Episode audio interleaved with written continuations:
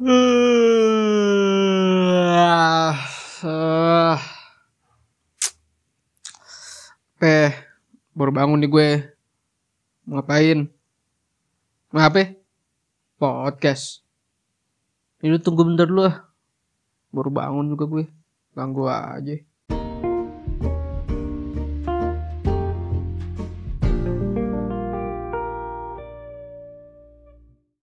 Balik lagi di podcast kali ini untuk episode kali ini eh apa ya? Gua sebenarnya udah lama pengen bahas ini. Tapi karena gua mikir-mikir nih kira-kira kalau gue bahas tentang ini gimana ya? Karena kan apa ya? Istilahnya bahasan gue kali ini cukup sensitif lah. Eh lebih ke arah mana sensitifnya ya? Jadi ini andaikan ini ada jurang. Nah, sensitif gue tuh di pinggir jurang tapi lu bentar lagi dijorokin. Nah, itu loh. Kurang lebih kayak gitu. Gimana ya? Bukan gue bahas soal dunia gelap yang lu nggak tahu, nggak karena gue tidak berkecimpung di dunia sana. Gue tidak membahas tentang uh, politik nggak karena gue bukan itu bukan ranah gue kebetulan. Dan gue mungkin tidak akan bahas tentang kasus-kasus yang telah terjadi belakangan ini di Indonesia yaitu kasus ya lu tahu sendiri lah kasus yang mana lah yang nggak mau gue sebutin daripada gue masuk penjara karena gue nyebut Ferdi Sambo atau partai suatu yang merah-merah ada bantengnya. Mending gue bahas yang lain. Iya tidak uh, tapi kali ini di podcast kali ini gue akan membahas sesuatu yang sensitif. Kenapa gue bilang dah kan belibet gue ngomong. Kenapa gue bisa bilang ini sensitif? Ya memang sensitif, memang sesensitif itu. Karena gue di sini akan bahas tentang wanita. Kayak yang gue bilang tadi, kenapa gue bilang ini sensitif? Karena selain dari kita tahu kalau misalkan tidak dapat dipungkiri wanita itu adalah makhluk yang sensitif. Di mana ketika gue membuat statement yang barusan bahwa wanita itu adalah makhluk yang sensitif gue pasti yakin di luar sana ada cewek yang denger podcast gue ngomong ini statement barusan terus dia langsung kayak iya apaan sih lo ya padahal kan gue nggak ada menyinggung gitu loh. Karena memang faktanya seperti itu. Kenapa gue bisa bilang faktanya kayak gitu ya? Ya sekarang gini deh yang ya kita hobi nonton drakor lah. Gue nonton drakor lu juga nonton drakor yang cewek-cewek. Siapa yang lebih sering nangis ketika ada adegan sedih? Ini kan bukan gua dong. Gua aja nonton Hachiko nggak nangis. Gua aja nonton Oscar Pelangi nggak nangis. Gue nonton Miracle in nomor 7 aja nggak nangis meskipun banyak yang bilang bahwa film itu sedih. Gue nggak nangis gue nggak ngerti kenapa. Karena mungkin gue tidak punya bapak. Sorry sorry sorry. Nggak bercanda bercanda. Uh, iya di situ bisa dilihat bahwa wanita memang sesensitif itu. Kenapa? Ntar kita bahas itu belakangan. Dan kenapa ya? Gue bisa bilang konsep ini konsep kenapa gue bisa bilang topik ini sensitif? Karena iya apa ya lu tau lah semua karena di luar sana kan pasti ada aja nih uh, SJW SJW wanita atau mereka yang menganut women's right atau women support woman apa sih kesetaraan gender ya itulah pokoknya lah yang menolak untuk diomongin untuk dibahas untuk disinggung kan banyak yang kayak gitu. Nah makanya ketika nanti dengan keluar ini podcast terus banyak yang apa ya banyak cewek-cewek yang ngituin ngituin. Banyak yang apa ya menyerang gue ya biasa aja sih sebenarnya. Gue juga ya banyak yang nyerang yang nggak apa-apa banyak yang protes juga nggak masalah. Gue udah sering ini kok hidup banyak haters. Masalahnya kan banyak ya cewek-cewek yang menganut kesetaraan gender tapi giliran di setara malah nggak mau lah. Ngerti arti setara nggak sih tuh apa lu mau enaknya aja jangan-jangan. Lu mau lu pengen nih kita setara nih tapi lu pengen dapet enaknya lu kagak pengen dapet pahitnya. Kalau enaknya aja ya mendingan apa ya? Mending nyolonte gua- atau nggak penting kenapa Iya. gua bahas cewek mulu atau eh, lu protes? Kenapa sih bahasnya cewek mulu? Ya ilah. Atau lu cewek-cewek bahas sih kenapa sih bahasa kita mulu? Ya pokoknya apa pun itu. Karena akhir-akhir ini enggak sih enggak akhir-akhir ini juga sih lebih ke belakangan sama juga belakangan ini akhir ini ya. Ya karena gua melihat dari fenomena sosial yang ada di media-media atau bisa kita sebut sosial media maupun fenomena di real life alias alias apa alias ayo alias kejadian yang gue alamin baik itu terjadi langsung sama gue ataupun gue melihatnya atau ya gue cuma denger dari temen atau gue denger dari temen-temen atau gue cuma denger doang ya pokoknya yang masuk ke kuping gue lah. Kalau nggak masuk kuping gue ya gue lihat dengan mata kepala gue sendiri. Itu tuh sudah sangat apa ya udah rame lah istilahnya lah. Dan hal-hal yang sudah sering kali terjadi akhirnya kan bikin gue resah nih dan gue ngerasa "Wah, ini ini kayaknya dibahas enak nih. Ya emang cowok sama cewek tuh bedanya gimana sih? Ya mungkin kalau kita ngomong beda secara fisik jelas beda jelas sangat beda. Beda jelas. Gue pengen nyebutin bedanya takut dikira gua cabul nggak nyebutin juga bukan gue banget jadi amannya gimana nih? Ya udahlah pokoknya lu kalau secara fisik lu ngerti lah bedanya cowok dan cewek itu di mana. Kecuali kecuali kalau lu ke Thailand. Nah gua nggak tahu itu sebetulnya lu cowok apa cewek ya. Hmm, 11 13 sih. Dan apa ya? Dan kenapa sih kayak cewek-cewek ini nih kadang ngerasa selalu paling mudah untuk tersakiti atau kita kalau kita agak nyerempet ke hukum sedikit kesannya paling dilindungin. Ya nggak? Buktinya aja ada satu Kementerian Pemberdayaan Perempuan. Pernah nggak lu nemu Kementerian Pemberdayaan Laki-laki? Nggak pernah kan? Nggak pernah. Ada akses parkir. Ladies only. Kalau malam tertentu mungkin di tempat-tempat yang lu tahu lah. Yang gua nggak tahu tempatnya apa ya biasanya tempat hiburan malam tuh biasanya suka ada event-event ladies night. Kok gue tahu? Lu yang cewek juga kalau sekarang sorry batuk. Merasa dilecehkan ya udah lu tinggal ngelapor aja. Nggak usah ada bukti fisik atau apa lu dengan lu ngelapor tuh udah termasuk bukti. Udah sesimpel itu. Udah sesimpel itu negara kita melindungi wanita tapi kenapa lu nggak bisa ngelindungin diri lu sendiri? Nggak sorry bercanda. Tuh kurang enak apa coba? Secara hukum bahkan ya kita andaikan kita bicara secara hukum nggak ada hukum yang apa ya hukum yang me- me- me- melindungi laki-laki tuh nggak ada. Kita tuh laki-laki tidak dilindungi secara hukum. Laki-laki itu dilindungi secara pengalaman dan mental gokil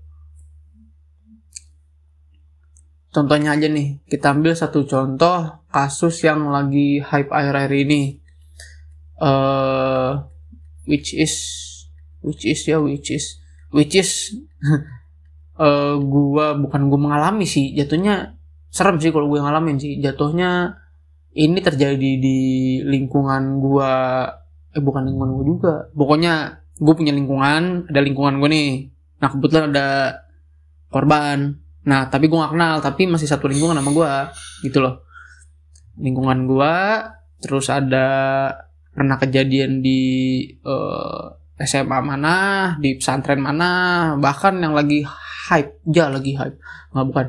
Yang lagi terkenal banget waktu itu yang lagi rame itu seingat gua di Transjakarta. Kasus apa? Sayang betul. aja, sayang banget nih. masalahnya ini kasus tuh apa ya ketutup tuh yang kemarin tuh yang pencabulan pencabulan sorry bukan apa pelecehan seksual di Transjakarta. Sayang aja ketutup sama berita-berita nggak penting lainnya kayak perceraian artis. Apa sih bapak gue cerai aja kagak pernah masuk berita. Bapak gue bukan artis ya.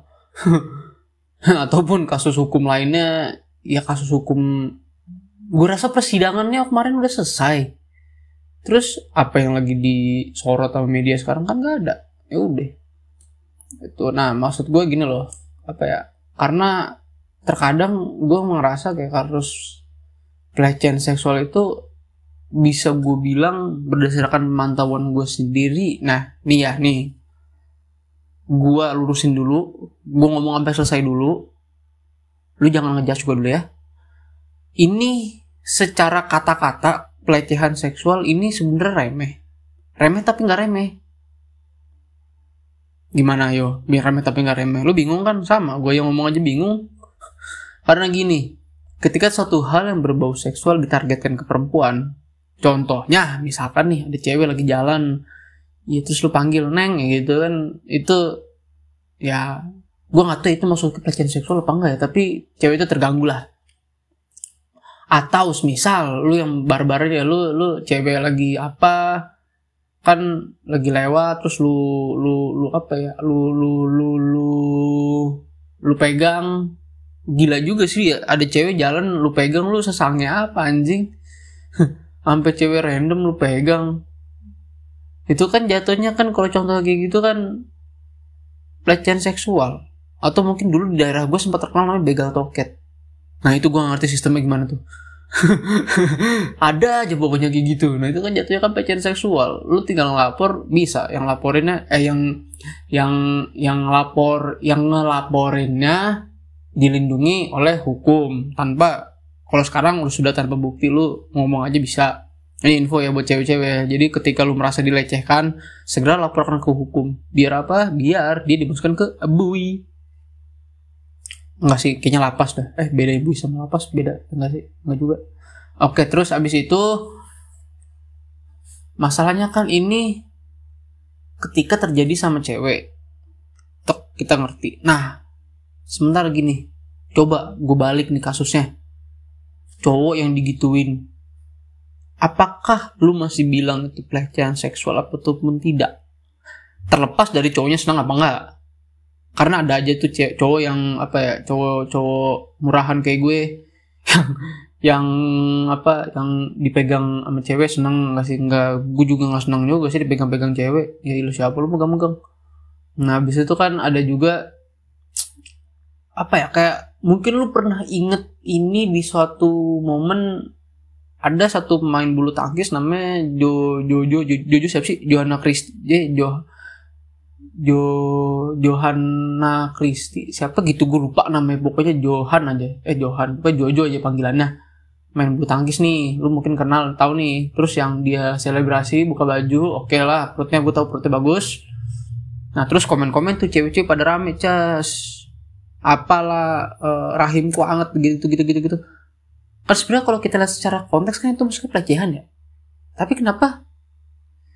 Ketika itu dilakukan kepada cowok itu tidak termasuk pelecehan atau tidak lu anggap sebagai pelecehan atau netizen jamin netizen atau lingkungan kita tidak menganggap itu sebagai pelecehan tapi ketika itu ditargetkan kepada wanita Kenapa jatuh pelecehan? Apakah ini bisa dibilang adil? Jadi sebenarnya ketika kita bahas pelecehan seksual, ini yang sebenarnya diuntungkan dan dirugikan tuh siapa ya? Jadi sebenarnya pelecehan seksual tuh berlaku untuk semua gender atau untuk melindungi satu gender sayang aja sayang banget nih. Masalahnya ini kasus tuh apa ya? Tutup tuh yang kemarin tuh yang pencabulan pencabulan sorry bukan apa pelecehan seksual di Transjakarta. Sayang aja ketutup sama berita-berita nggak penting lainnya kayak perceraian artis apa sih? Bapak gue cerai aja kagak pernah masuk berita. Bapak gue bukan artis ya. Ataupun kasus hukum lainnya ya kasus hukum gue rasa persidangannya kemarin udah selesai. Terus apa yang lagi disorot sama media sekarang kan gak ada. Ya udah. Itu nah maksud gue gini loh. Apa ya? Karena terkadang gue merasa kayak harus pelecehan seksual itu bisa gue bilang berdasarkan pemantauan gue sendiri. Nah nih ya nih. Gue lurusin dulu. Gue ngomong sampai selesai dulu. Lu jangan ngejudge gue dulu ya. Ini secara kata-kata pelecehan seksual ini sebenarnya remeh. Remeh tapi nggak remeh. Gimana yo? Biar remeh tapi nggak remeh. Lu bingung kan? Sama. Gue yang ngomong aja bingung. Karena gini. Ketika suatu hal yang berbau seksual ditargetkan ke perempuan contohnya misalkan nih ada cewek lagi jalan ya terus lu panggil neng ya gitu kan itu ya gue nggak tahu itu masuk ke pelecehan seksual apa enggak ya tapi cewek itu terganggu lah. Atau misal lu yang barbar ya lu lu cewek lagi apa kan lagi lewat terus lu lu lu apa ya lu lu lu lu lu pegang. Gila juga sih ya ada cewek jalan lu pegang lu sesangnya apa anjing sampai cewek random lu pegang itu kan jatuhnya kan kalau contoh kayak gitu kan pelecehan seksual atau mungkin dulu di daerah gue sempat terkenal namanya begal toket Nah itu gue ngerti sistemnya gimana tuh. ada aja pokoknya kayak gitu. Nah itu kan jatuhnya kan pelecehan seksual. Lu tinggal ngelapor bisa. Yang laporinnya eh yang yang yang lapor yang ngelaporinnya dilindungi oleh hukum tanpa kalau sekarang lu sudah tanpa bukti lu ngomong aja bisa. Ini info ya buat cewek-cewek. Jadi ketika lu merasa dilecehkan, segera laporkan ke hukum. Biar apa? Biar dia dimasukkan ke abui Enggak sih, kayaknya lapas dah. Eh, beda ibu sama lapas, beda. Enggak sih, enggak juga. Oke, terus abis itu masalahnya kan ini ketika terjadi sama cewek. Tek, kita ngerti. Nah, sebentar gini.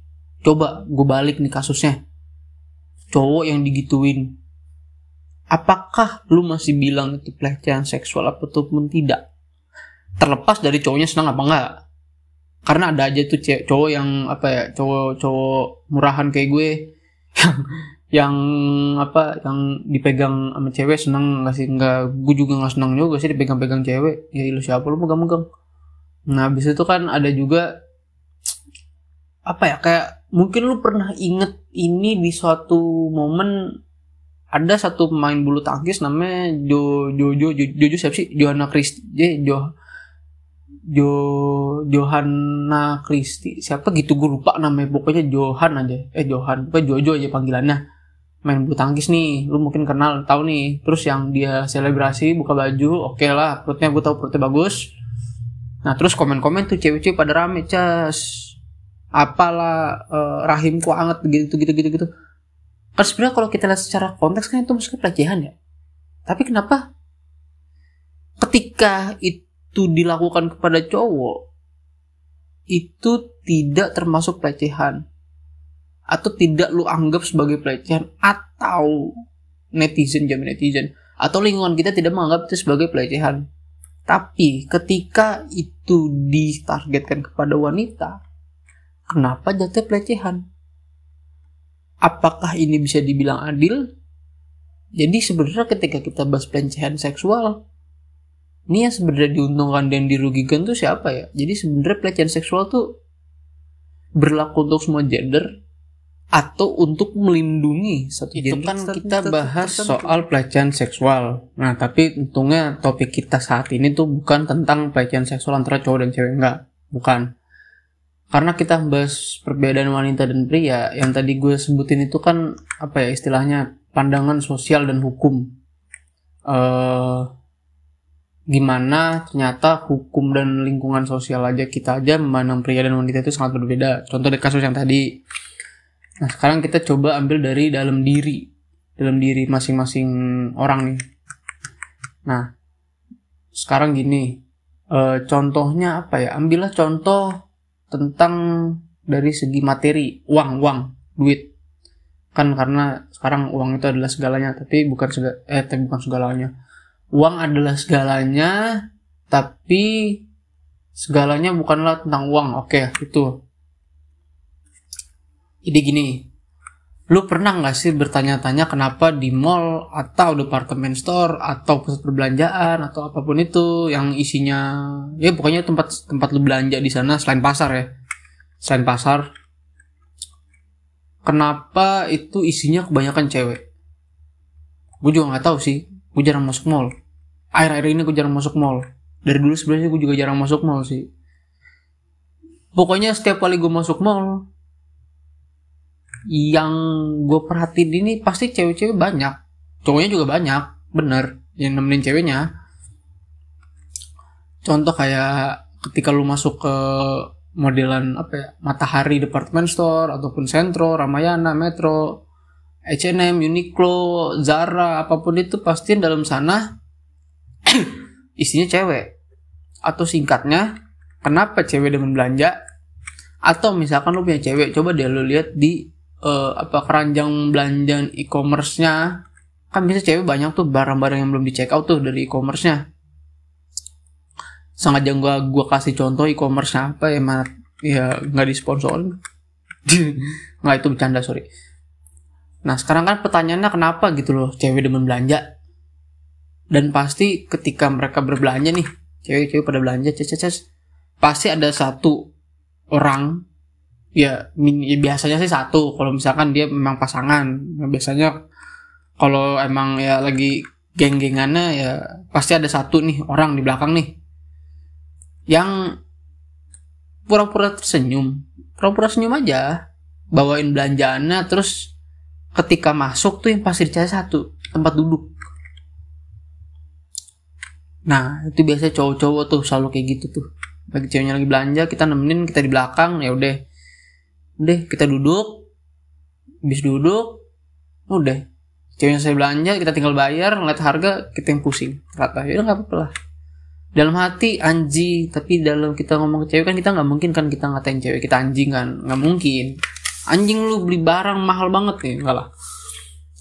Makanya ketika anda belanja ya biasanya kita cowok-cowok itu minta feedback feedbacknya apa? Ya, tergantung cowoknya sih. Kalau gue kan senangnya dimasakin. Ya, mungkin lu kapan-kapan masakin gue gitu. Atau ada cowok minta dipijitin pijitin. Atau baliknya lu yang nyetir nyetir silahkan. Yang penting kan udah ditemenin gitu loh. Setelahnya ada feedback gitu loh. Jangan ngefit dong tapi nggak pernah ngeback ya. Makanya kan apa ya dan apa ya dan yang gue sering ini tuh lihat misalkan nih kayak cewek nih belanja nih. Belanja nih banyak nih. Apalah menghabiskan uang dengan harga yang tidak masuk akal. Di pikiran cowok itu memang ini kini kayaknya nggak masuk akal nih buat segini doang. Misalkan harga katakanlah satu juta lah tes satu juta. Entah apa pun mereka belanja tapi masalahnya giliran kita melakukan hal yang sama itu malah dimarahin. Makanya dari situ banyak cowok-cowok sorry bukan cowok-cowok bapak-bapak sudah berkeluarga lu coba tanya deh kapan-kapan. Ada beberapa dari mereka yang punya mindset lebih baik lu minta maaf daripada lu minta izin. Karena kalau minta izin pasti nggak dikasih makanya daripada nggak dikasih kita mau ya udah kita ini aja ini kita beli habis itu minta maaf deh ya kan oh, udah jadi gini baik lagi ke topik awal tentang keuangan dan pria dan wanita ternyata ada riset yang menunjukkan bahwa pandangan wanita dan pria tentang uang itu sangatlah berbeda. Jadi ada nih riset nih, orang nih ngeriset nih. Dia lebih gabut daripada gue nih. dia ngeriset tentang pandangan pria dan wanita. Nah sekarang kan gitu.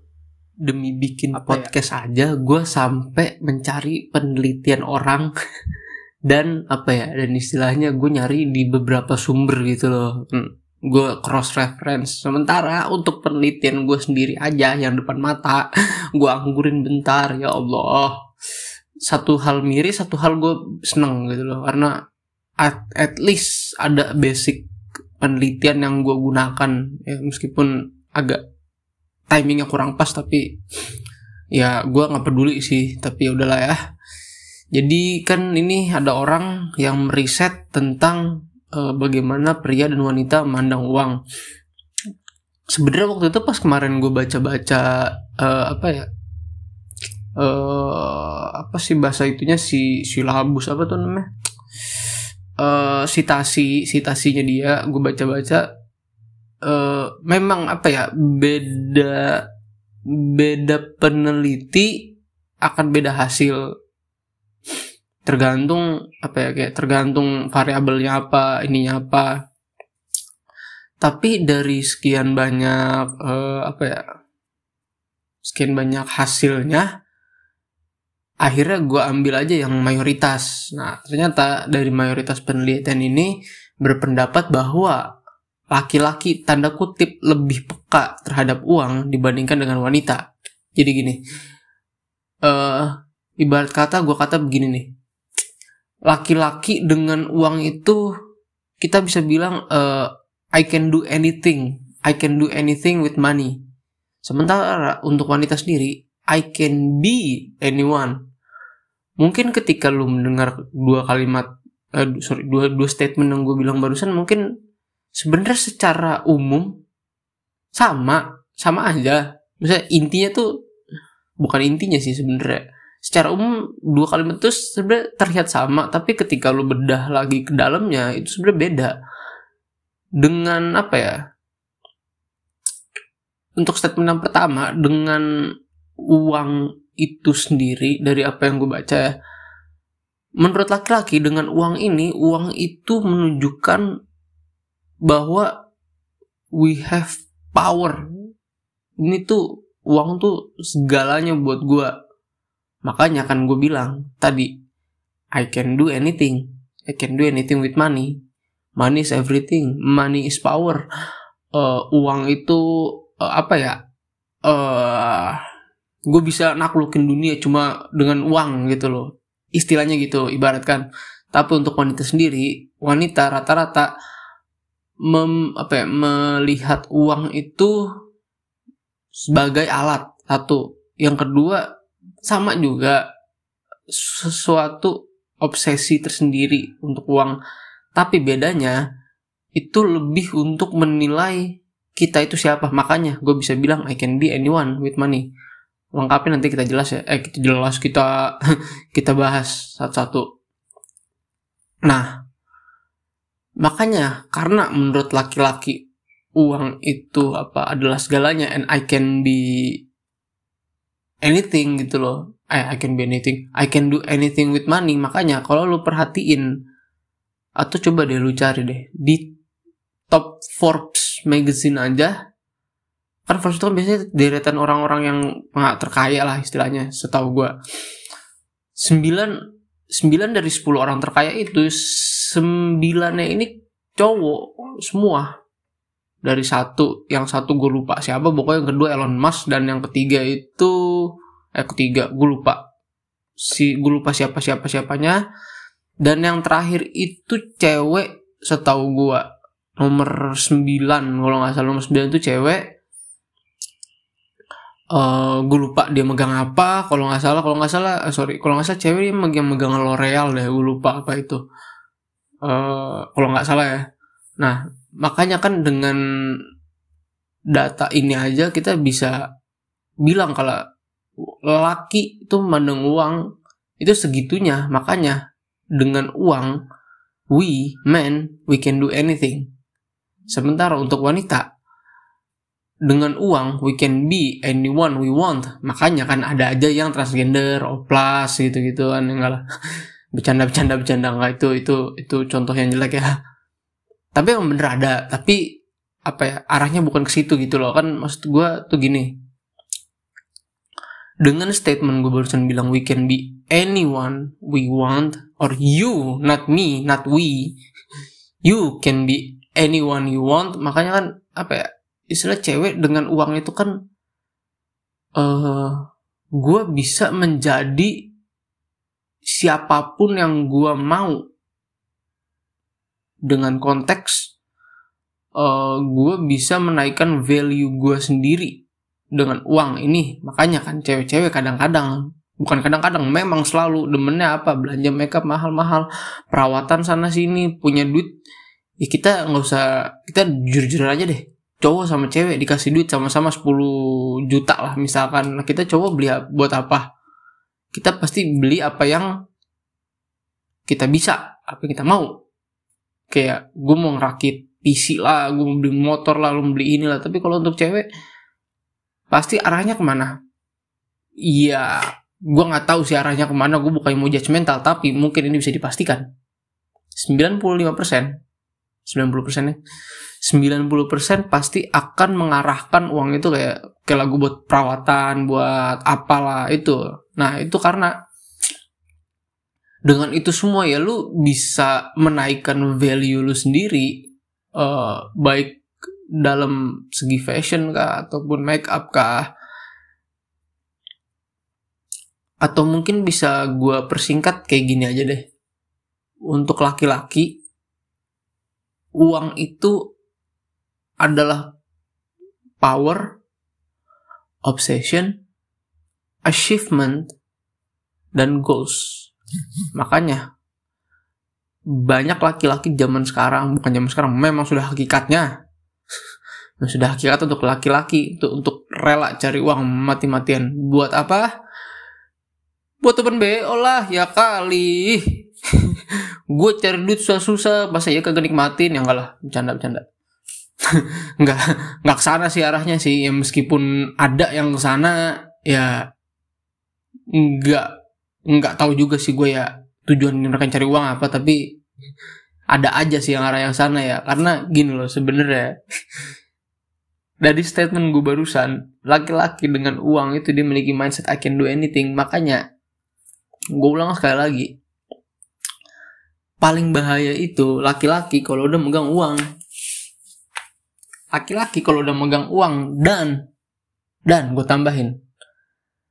Laki-laki kalau udah megang uang dan belum puas ngerasain bandel zaman dia dulu itu uang gue yakin 100% abis buat muasin bandelnya dia. Coba lo bayangin kayak Iya, ini mungkin bahasa gua nggak tahu ini bahasan buat sekarang apa enggak tapi ya namanya juga kalau kita bahas kepuasan ya tidak akan ada habisnya gitu loh kan. Iya namanya juga laki-laki kan udah punya uang yang rasa kayak gue bisa beli sini, gue bisa beli sini. Ya itulah makanya.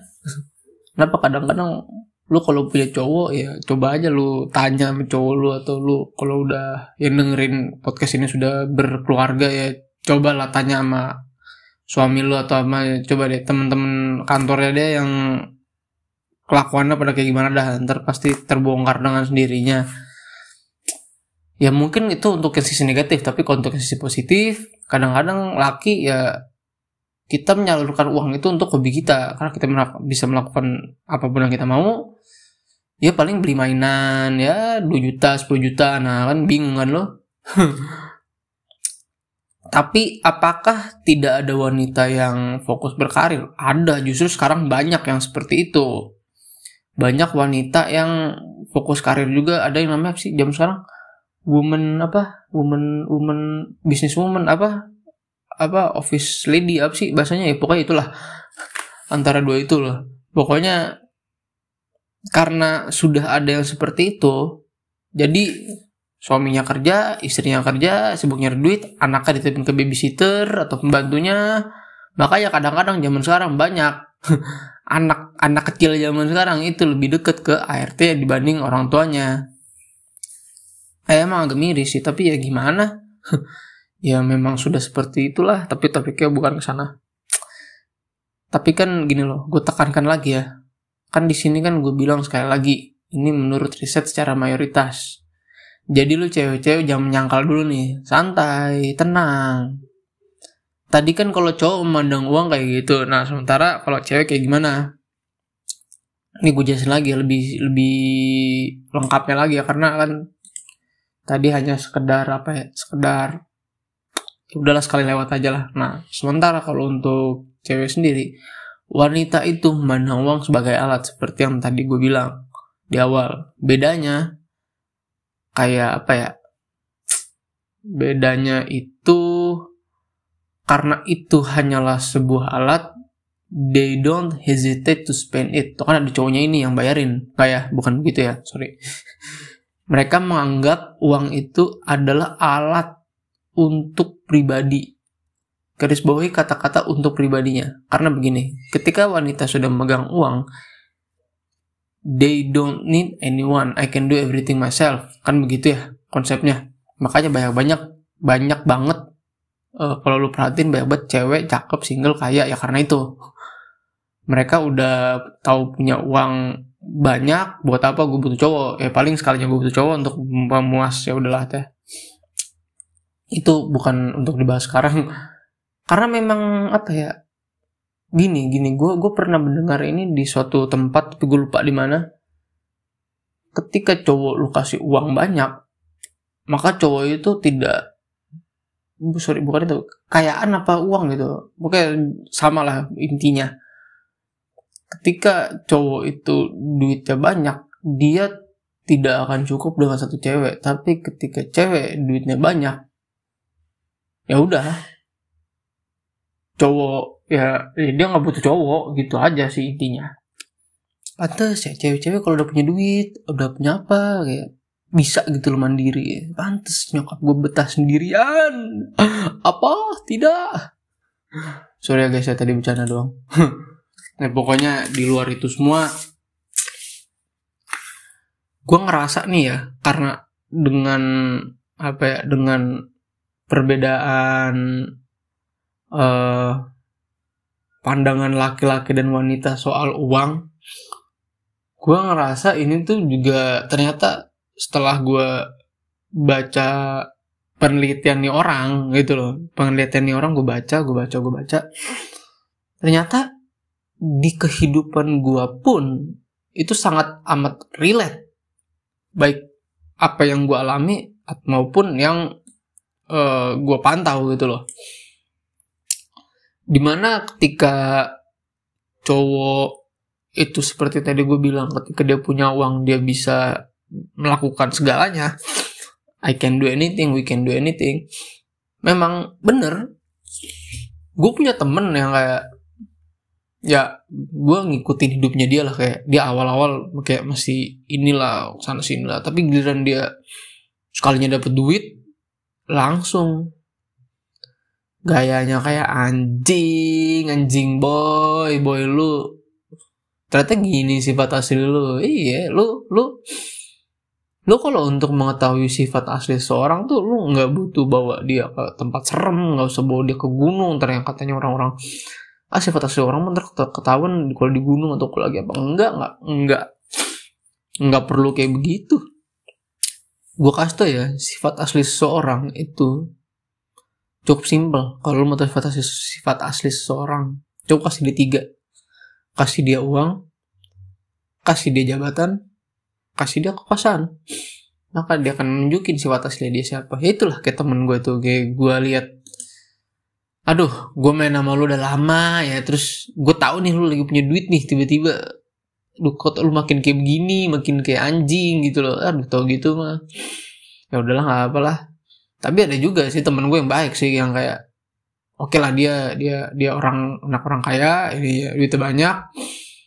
Tapi dia juga tetap pas ada duit pun dia juga tetap menjadi orang yang humble gitu loh. Ada yang seperti itu. Itu kalau cowok ini gue ngomongin cowok ya. Dan gue pun juga kadang merasa seperti itu ketika gue lagi megang duit. Gue ngerasa kayak "Set, harga diri gue naik nih gue langsung pede gitu loh. Gue gue mau ngapain aja pede gue bahkan nggak nggak kepikiran untuk eh, apa istilahnya ya meningkatkan value gue nggak karena dengan ada duit gue yakin value gue akan naik naik dengan sendirinya. Itu yang gue rasakan. Tapi ketika gue lagi nggak megang duit sama sekali buset gue berasa gembel boy boy ya Allah Akbar. Makanya lu kalau apalagi lu apa ya lu ngelihat orang nih temen lu cowok nih dah kayaknya lagi awal bulan ganteng banget gayanya. Ya itu karena habis dapat duit. Nah, ntar coba aja lihat tanggal 25 31 30 29 28 coba aja ntar lagi ya lah paling nggak jauh beda sama gembel gambir. Nah terus kan kalau untuk yang ke cewek ya ini baik. Sepupu gue kakak gue ataupun kakak gue ya itu karena balik lagi karena kayak statement gue di awal karena mereka memandang uang itu hanya sebuah alat jadi mereka they don't hesitate to spend it gitu loh. Eh, kayak contoh emak gue emak gue tuh buset ba- dulu mah baik banget bener. Dan gue ngerasain ini nih kayak kalau sama bokap gue dulu dulu ya dulu nih gue catat lagi sekali lagi dulu sebelum gue menjadi anak broken home. Nah pokoknya dulu tuh kalau gue sama bokap gue tuh apa ya pokoknya gue kalau misalkan gue beli barang sama dia pasti ditanyain ini buat apa fungsinya? Wah segala macam dah. Ribet banget bete gue makanya. Nah tapi kalau nyokap gue enggak nyokap gue lebih kayak iya iya aja kayak iya iya iya gitu. Nah itu itu yang gue bilang bedanya loh. Ternyata selama ini tuh gue baru ngerasain ternyata cowok sama cewek tuh madang uang tuh beda gitu loh. Uh, kayak cewek tuh nggak nggak segan-segan untuk ngeluarin uang berapapun. Tapi kalau cowok tuh kayak uang tuh dijaga banget gitu loh. Nah. Ya kurang lebih sih kayak gitu sih ya. Tapi gue bukannya untuk memojokkan kaum tertentu atau memojokkan siapa pun tertentu enggak. Ini gue bahas gue bahas ini adil lo tenang aja. Meskipun kita ngomongin cewek tapi tetap aja cowok ada gue omongin. Biar apa? Biar balance Yuk, aja lanjut lagi bahasannya sekarang itu tadi kan apa ya istilahnya eh, bagaimana wanita dan pria memandang uang secara dari dalam diri sendiri gitu loh. Gimana caranya lu mandang eh, uang gitu loh. Secara kenapa gue milihnya uang? Karena uang itu adalah suatu yang sangat sensitif untuk kehidupan kita.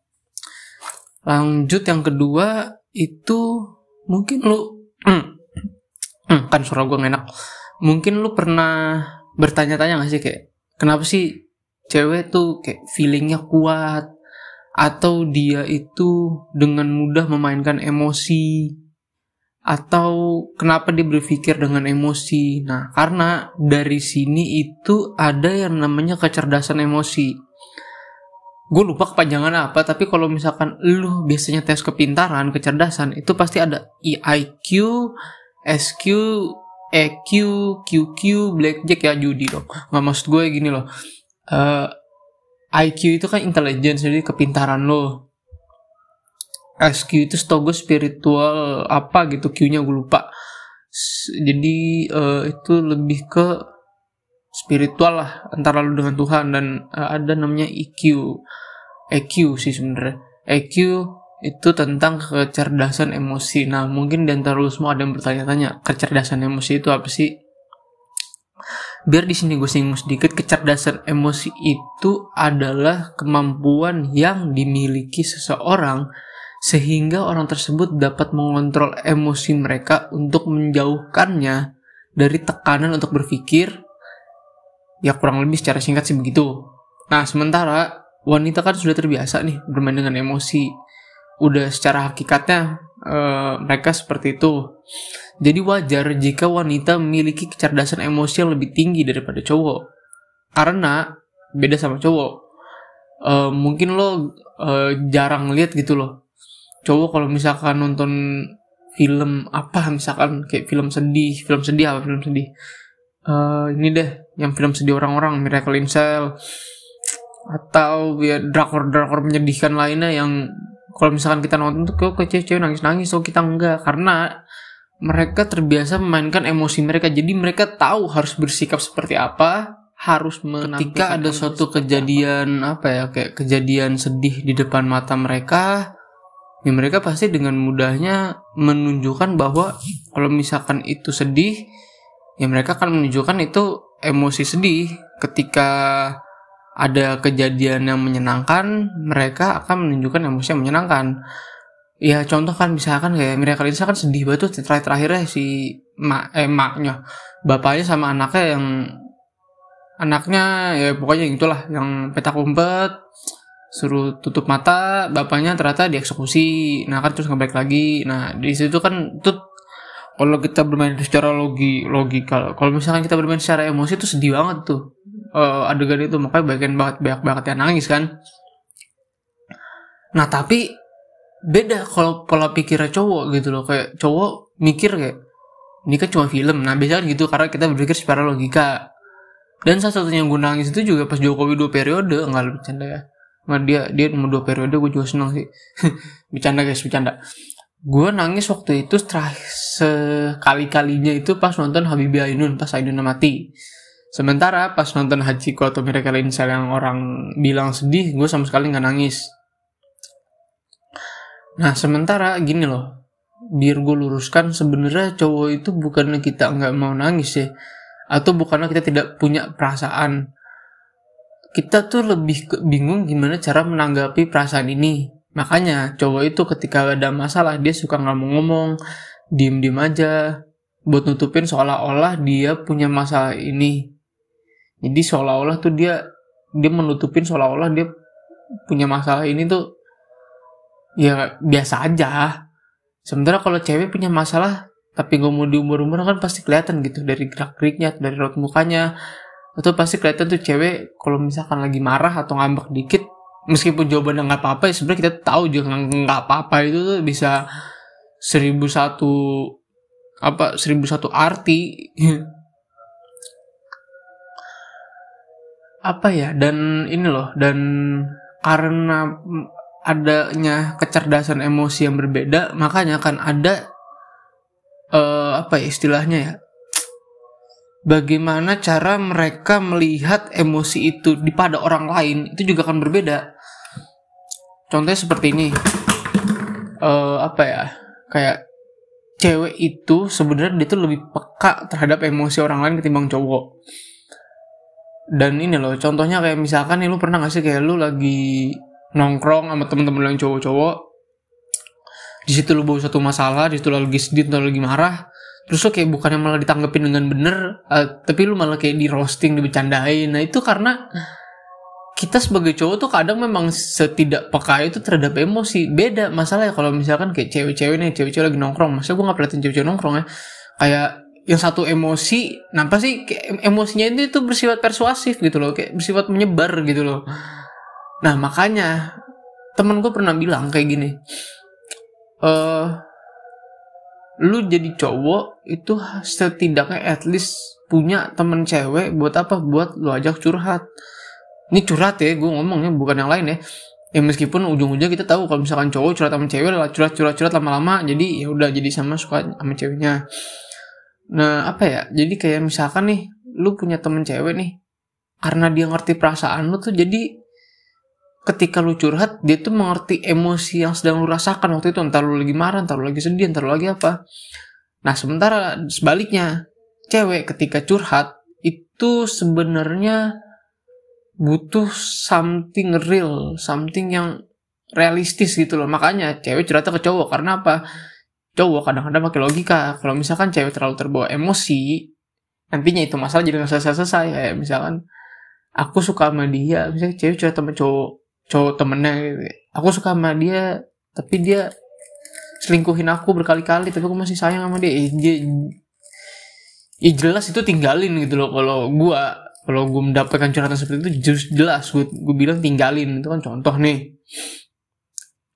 Itu ya karena apa ya kadang Hah, kadang gue juga sebagai cowok gue mengakui hal itu. Kadang gue tidak bisa membaca emosi seseorang sampai-sampai kayak ini orang malah tersakit hati malah tersinggung. Makanya kan mungkin lu kalau sama cowok-cowok lu akan sering mendengar kata-kata ya lah gitu doang baper. Memang benar kita tidak tidak apa ya tidak sepeka itulah terhadap emosi Pernah orang. juga ada satu kejadian ya, jadi ceritanya nih kayak ada temen gue nih gue punya temen cewek curhat ke circle yang lain terus kayak curhat curhat curhat curhat curhat jatuhnya jadi kayak arisan mama sih yang saya gosip. Dan di situ dia nggak ketemu jalan keluar. Bahkan masalahnya apa kayak langsung pada kayak relate you kayak iya gue juga gue juga gue juga gitu. Nah terus endingnya dia coba cerita ke gue karena dia tidak mendapatkan jalan keluar di situ ya langsung aja di situ gue tembak to the point. Masalah lo apa? Masalah lo ini. Terus lo mau mau lo apa? Gitu langsung gue kayak tak tak tak tak tak tak tak. Das. Karena apa? Karena gue mikir hal yang paling masuk di logika gue kayak semisal lu tahu cowok lu selingkuh atau lo masih sayang karena beberapa alasan. Abis itu lu malah milih untuk bertahan lah kan goblok kalau misalkan gue juga setuju gitu loh. Ya ya, ya goblok aja kalau kayak gitu. Ya lo tinggalin dia lah. Abis itu nanti ada alasan lagi kan.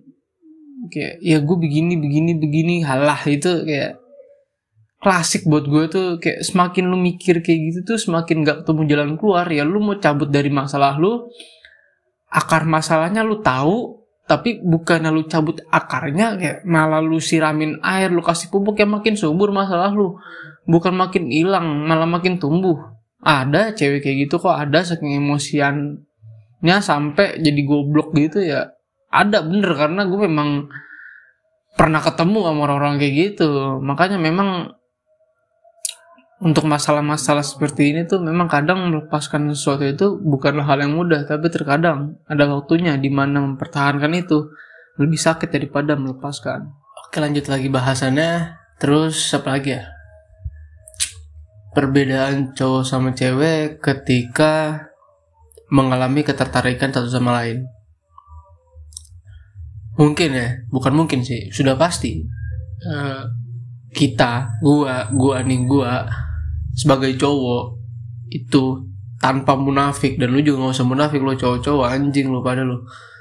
Pasti lu kalau misalkan suka sama cewek lu suka pasti dari apa? Dari fisik kan? Nggak lu gak usah bohong lu pasti suka sama cewek pasti banget itu dari fisik. Lu ngeliat fisiknya cakepnya kah apanya kah pokoknya semua dari fisik. Dan itu normal. Cewek-cewek lu gak usah protes kalau misalkan cowok Ih cowok ngeliat cakepnya dong lah memang itu kita cewek itu dari itu. Tapi itu tuh bukan sebuah faktor utama. Itu tuh cuma DP awal doang istilahnya. Dan apa ya? Konsepnya tuh gini dari mata turun ke hati. Kita pertama lihat ya bener kita melihat pakai mata lama-lama hati kita main gak nih? Kalau hati kita tidak bermain ya udah. Lu dengan cakep doang belum tentu kita bisa suka gitu loh. Karena kalau misalkan kasusnya kayak gini gue pernah nih ada nih cerita. Jadi gue pernah punya temen cewek dia ini istilah terkenal banget lah karena cakep lah eksis lah di sana sini lah. Gue setiap kali keluar ke mana pun pasti ditanya dia gitu loh temen SMA gue ini. Abis itu oh sorry. Abis itu dikit-dikit gue ke mana? Eh lu kenal si ini nggak? Atau enggak pas itu tahu misalkan sekarang nih kayak sekarang tahu SMA gue di mana yang ditanya yang ditanya tuh pasti dia. Lu kenal dia nggak? Awal kalau gue lihat emang anaknya cakep. Ya standar cakep sih ya. Gue nggak biasa aja sih sebenarnya. Kenapa gue bisa bilang biasa aja? Dan sampai sekarang gue kalau denger nama dia tuh gue ya Allah wakbar karena karena kan gue apa ya setiap kali gue gue berangkat sekolah kan ya udahlah rombongan gue ada dianya gue berangkat sekolah naik kereta kan rombongan. Ada dianya dan apa ya dan di situ gue kayak kayak kayak gue kan lihat dia oh ternyata dia tuh anaknya kayak gini. Ini mas banget gue mana kayak gini. Ya udah jadi oke lu boleh bilang dia cakep tapi gue tidak akan setuju dengan hal itu ya. Gue gue nggak suka ya gue nggak suka aja gitu loh sementara kalau cewek tuh beda. Kalau cewek ngeliat cowok, cowok itu ya dari dalam. Nah gue gak ngerti nih konsep lu ngeliat cowok dari dalam tuh gimana. Tapi ada juga yang bilang kalau cewek tuh bisa ngeliat aura cowok kayak uh, di cowok ada daya tariknya tersendiri. Uh, ini cowok kayaknya baik gitu loh. Makanya cewek makanya dalam jatuh cinta itu cowok sama cewek lebih duluan cowok untuk jatuh cinta. Kenapa? Lebih gampang dan lebih mudah gitu. Kalau cewek susah. Karena apa? Karena uh, dalam hal ini tuh cewek harus kayak make sure dulu cowoknya nih baik dari sisi hati. Makanya kadang-kadang kalau cewek itu bisa gue bilang kebalikan dari cowok dari hati naik mata. Nah, masalahnya kadang ada juga yang cowok kayak dari mata turun ke hati, turun lagi ke bawah laginya tuh ada yang kayak gitu tuh cowok-cowok brengsek kayak gitu tuh biasanya tuh. Anjing lo cowok-cowok. Gue sebenarnya sebenarnya susah menyontohkan ya kalau dari sisi pandang cewek ya. Tapi secara keseluruhan nih gue bisa mengatakan bahwa cewek nggak selalu semuanya selalu lihat fisik. Contohnya buktinya nih buktinya aja nih ya ya lu lihat aja gue gue gue punya mantan. Nah itu kan berarti membuktikan bahwa cewek tuh nggak selalu melihat fisik dong. Ya kan berarti antara emang ceweknya yang baik atau emang gue aja yang jago gitu loh ya kan? Malah bercanda guys. Nggak lah gue gue gue biasa aja gue gue nggak nggak sejago itu gue kalau deketin cewek kan? Nah tapi nih ya gue ada fenomena uh, kayak gue nggak tahu gue sekarang merasakan itu apa tidak tapi zaman dulu SMP SMA tuh kayak ada ada temen gue yang cewek dia ngefans ngefans banget gitu loh. Sama itu sama uh, kakak kelas sama adik kelasnya. Coba karena alasan ganteng, cakep, apa-apa. Berarti teori gue barusan kalau soal cewek gak mandang fisik bisa dipatahin dong kalau kayak gitu. Apa atau ada alasan lain deh yang sampai sekarang tuh gue juga bisa juga bingung gitu loh. Apakah cewek tuh bener-bener pure nggak lihat fisik? Atau sama kayak cowok lu ngeliat fisik tapi itu sebagai DP awal doang. Selain bukan itu gue dulu juga pernah inget banget bahwa di sosmed itu rame banget tentang suatu konten maupun meme yang menyebutkan bahwa cowok itu badut. Nah, cowok cowok badut itu kan kayak ya udah lu lu menghibur cewek tapi lu bukan buat milikin dia, ceweknya milik yang lain gitu loh. Atau sempat rame sebutan set boy kan e, banyak banget tuh tahun berapa tuh tahun jam-jam covid kali ya. Bahkan sekarang ada yang namanya Fajar set boy ya kan. Nah, itu bukan gua bahas sih itu dan itu nggak bakal gue bahas di sini itu bahasan lain ntar lah tapi faktanya nih kalau kita bicara soal dunia percintaan sebenarnya cowok itu sendiri lebih sering gagal dalam dunia percintaan. Karena ada penelitian yang mengatakan bahwa cowok itu jatuh cinta lebih dulu dari cewek. Tapi tapi di situ mereka yang mengatakan apa ya jadi istilahnya cowok nih dia jatuh cinta dulu sama cewek. Nah tapi di situ mereka sering merasakan bahwa cintanya itu tak terbalaskan gini biar gue jelasin. Lu mau menjalin suatu hubungan tapi belum jalanin hubungan aja itu lu tuh udah ditolak duluan tanda kutip ditolak duluan. Bahkan belum sampai ke confess aja lu udah ditolak kayak gimana mau jalin hubungan. Kalau belum menjalin hubungan aja udah gagal gitu loh. Itu makanya gue bisa bilang cintanya tak terbalaskan atau gagal dalam dunia percintaan. Cinta yang tak terbalaskan tuh gimana sih? Ya ya udah lu lu sekedar suka aja. Lu sekedar suka lu udah deketin lama atau apa tapi dia tidak merasakan feel yang sama. Bisa jadi dia sukanya sama yang lain bukan sama lu gitu loh. Sakit emang ya udah. Jalanin aja itu juga hidup. Penuh dengan kesakitan nggak sakit nggak hidup namanya.